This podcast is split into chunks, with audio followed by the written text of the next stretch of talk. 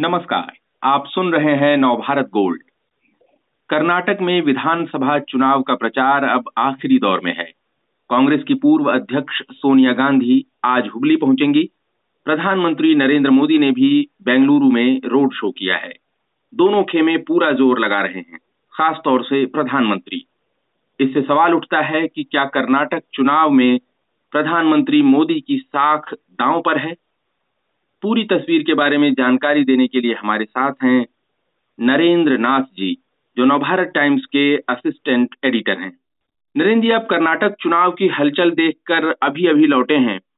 कैसी गहमा गहमी है वहाँ? कौन से बड़े मुद्दे हैं इस बार के चुनाव में?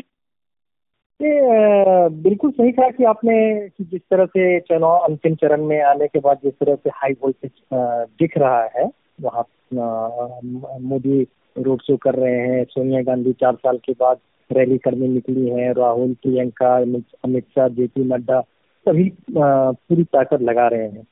लेकिन अगर आप जो आपने कहा, जो मैंने ज़मीन पे देखा तो ये एक बिल्कुल ही अलग चुनाव है, जहाँ पे राज्य का ये चुनाव हो रहा है, राज्य के मुद्दों पे सीट दर, सीट रीजन बाय रीजन और बहुत ही अलग अलग मुद्दों अलग अलग क्षेत्रों में प्रभावी हो रही हैं।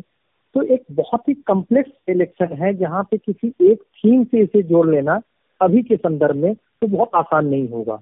यही कारण है कि न सिर्फ़ राजनेता अलग अलग दलों के कंफ्यूज हैं, बल्कि आपने देखा होगा कि जितने ओपिनियन पोल या बाकी जो एक्सपर्ट्स हैं, उनके भी राय बड़ा फ्रैक्चर्ड की तरह आ रहे हैं कि किस तरह से होगा।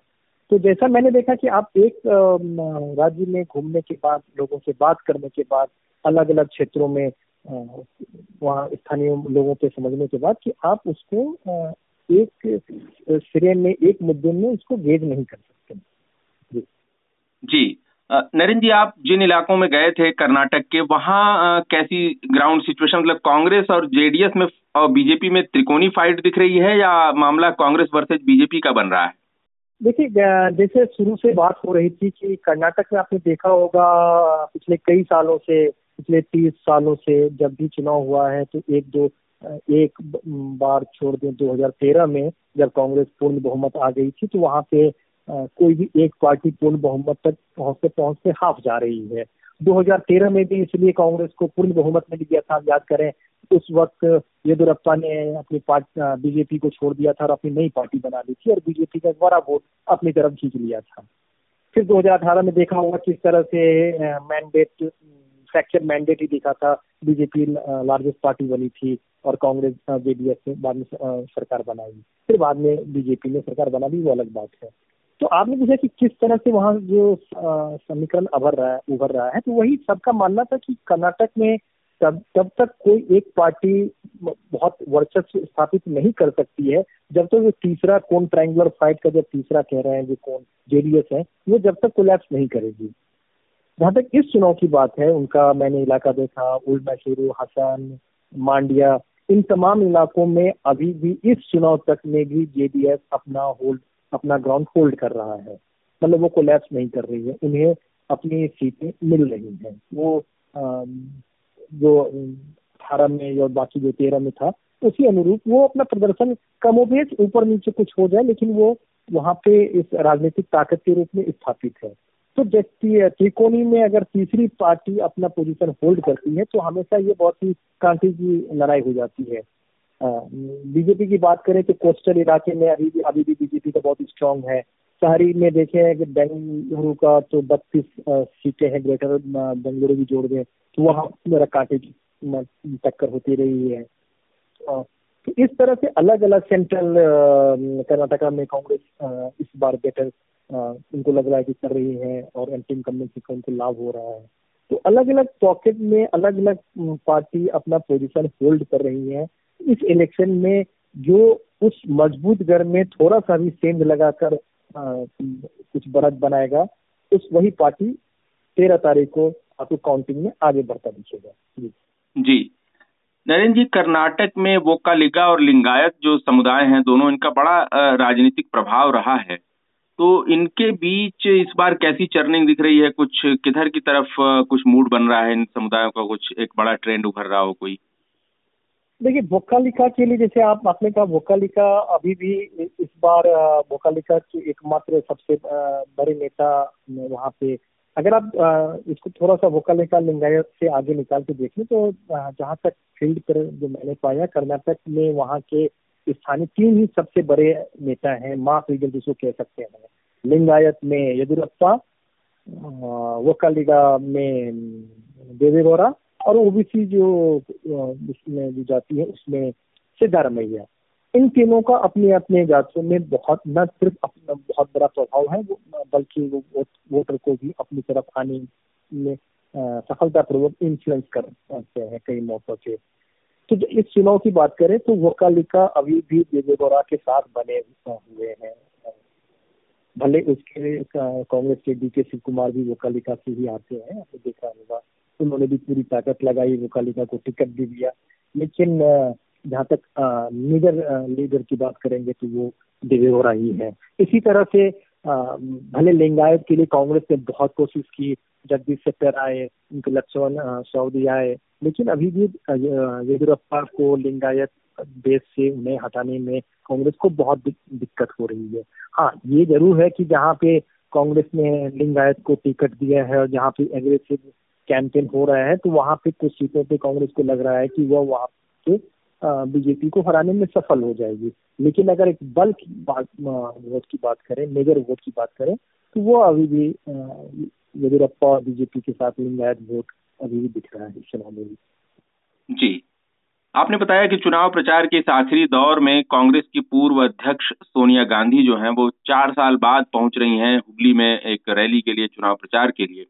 तो काफ़ी बड़ा दांव कांग्रेस का भी ऐसा लग रहा है कि लगा हुआ है। अब किस तरह की उसमें कितना उत्साह है वहाँ कांग्रेस के खेमे में? क्या उनको लग रहा है कि एंटी इनकम्बेंसी फैक्टर का वो फ़ायदा उठा पाएँगे? देखिए, बहुत दिनों के बाद मैंने कांग्रेस का चुनाव प्रचार कर्नाटक में देखा। आप अमूमन कांग्रेस के साथ ये शिकायत होती थी कि वो बहुत नेट पिक करती है। प्रचार उनका डल होता है। मुद्दों की पहचान वो ढंग से नहीं कर पाते हैं। लेकिन कर्नाटक ऐसा स्टेट है जहाँ पे पिछले दो सालों से कांग्रेस ने लगातार कैंपेन किया। इस चुनाव के बाद जब करीब आया, जब नोटिफिकेशन निकला, तब भी कांग्रेस ने काफ़ी एग्रेसिव प्रचार किया, चाहे फोर्टी परसेंट कमीशन वाली बात हो या रिजर्वेशन वाली बात हो या अलग अलग कांग्रेस की जो वेलफेयर स्कीम्स और कुछ फ्रीज की प्रोमिस हो। इसे न सिर्फ़ एजेंडा बनाया बल्कि लोगों तक पहुँचाने में भी इनको सफलता मिली। जो बात हो रही थी डी के शिव कुमार या सीतारामैया की भी, जो अनबन की बात हो रही थी कि इन्होंने कई मौकों के साथ आके एक फ़ोटो अपॉर्चुनिटी के साथ एक बेहतर संकेत देने की कोशिश की वो साथ लड़ रहे हैं। इससे वर्कर काफ़ी उत्साहित हुआ। और एक चीज़ और बता दो, आपने जो सोनिया गांधी की बात की तो मैंने वहाँ देखा कि एक कर्नाटक कांग्रेस के लिए शायद संभवतः अभी के तारीख में शायद अकेला एक ऐसा स्टेट है, जहाँ पे इंदिरा गांधी, राजीव गांधी के समय के कैडर और लीडर्स अभी भी वहाँ पे काफ़ी एक्टिव हैं। तो उस लिहाज से कांग्रेस वहाँ पे पैन कर्नाटक पार्टी में सब जगह उनका आपको वर्कर मिल जाएगा, उनके झंडे मिल जाएँगे। अमूमन आज की तारीख में जो हिंदी बेल्ट में जो बीजेपी ने अपना प्रभाव दिखाया है और हर जगह उनकी पहुँच रही है कुछ वैसे ही पहुँच को कर्नाटक में कांग्रेस मैच करती है। और वहाँ पे इंदिरा गांधी हो या राजीव गांधी हो, उनका रिकॉल वैल्यू बहुत है। आपने देखा होगा, इसीलिए प्रियंका गांधी की सभाओं में काफ़ी भीड़ आई और पार्टी को भी शायद उसका अंदाज़ा नहीं था। बाद में आनंद फानंद में उनके कई सारे कार्यक्रम जोड़े गए। राहुल गांधी के कार्यक्रम जोड़े गए। अपने लास्ट इससे पहले राहुल गांधी या प्रियंका गांधी को किसी विधानसभा चुनाव में इतनी सभाएँ आपने नहीं देखी होंगी। तो इस तरह से कांग्रेस को लग रहा है कि, कि ऐसा स्टेट है जो वो जीत सकती है जीतने के करीब है उनके पक्ष में कई सारी चीज़ें हैं और इसी अनुरूप पार्टी ने पूरी ताकत लगाई है। तो अब लेकिन उसको उसने कितना पार्टी को सफलता मिली या नहीं मिली वो तो तेरह को ही पता चलेगा। जी आप कह रहे हैं कांग्रेस में उत्साह है। नरेंद्र जी प्रधानमंत्री नरेंद्र मोदी ने बेंगलुरु में रोड शो, शो किया है और वो पहले भी वहाँ गए थे। बार बार ये बात उठा भी रहे हैं प्रधानमंत्री की कांग्रेस के लोग जो हैं उन्हें अपशब्द कहते हैं।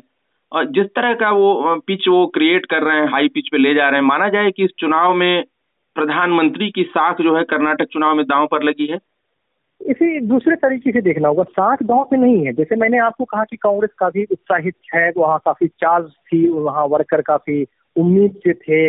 आ, बहुत दिनों के बाद उन्हें लग रहा था कि हम सत्ता में वापस आ रहे हैं। वो ऑलमोस्ट मतलब कॉन्फिडेंट है वहाँ पे। ठीक उसी तरह से बीजेपी कैंप में काफ़ी निराशा थी।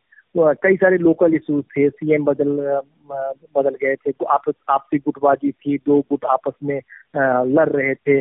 तो वहाँ पे बीजेपी के अंदर थोड़ी सी निराशा थी। अलग अलग गुटों में बटी हुई में टिकट वितरण से लेकर कई सारी समस्या सामने आ रही थी। लोगों के एंटी इनकम्बेंसी के कारण लोगों की नाराज़गी की भी चिंता थी। तो इन सब फैक्टर के बीच बीजेपी के लिए अपने कैडर को चार्ज करना, उनको मोटिवेट करना और एक बिलीव देना कि वो मैच से बाहर नहीं है और चुनाव जीत सकते हैं और इतनी भी निराशा वाली बात नहीं है तो एक उसके लिए फैक्टर चाहिए चाहिए था। नरेंद्र मोदी ने कम से कम इतना ज़रूर कर दिया कि उस कंपनी जो निराशा का जो माहौल था, उसको चार्ज में बदल दिया। उसके जो कोर वोटर थे उसमें उनको उनको भी चार्ज कर दिया। ना सिर्फ़ वर्कर की बात हो रही है कोर वोटर क्योंकि आप जानते हैं कि अगर चुनाव में कोर वोटर में निराशा आ जाती है कि नहीं, ये चुनाव हार रहे हैं या चुनाव में कमज़ोर हो सकते हैं, उसका बहुत ही निगेटिव असर होता है। तो मोदी का जो आप एग्रेसिव चुनाव प्रचार रोड शो और पूरी ताकत जो हो रही है, वो इसी लिए हो रही है कि एक आप उसको चांस दें, उसको एक पॉजिटिविटी लें और वर्कर वोटर उनके बीच में एक मैसेज दें कि ये चुनाव बराबर का मुकाबला है, वो चुनाव जीत भी सकते हैं और संदेश इस तरह से जीत रहे हैं।